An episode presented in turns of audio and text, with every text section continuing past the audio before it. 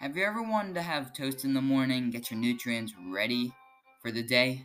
Well, come on down to your nearest appliance store, we, where we are selling new and, and innovative toasters.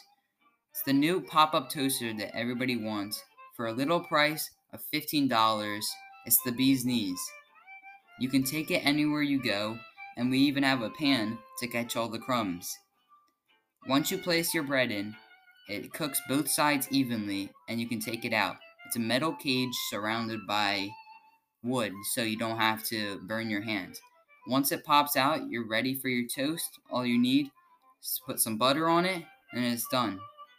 All you need to do is come down to your nearest appliance store, and at a low price $15, you can't get it anywhere else. So come on down to your nearest appliance store to get this new toaster. It's the bee's knees.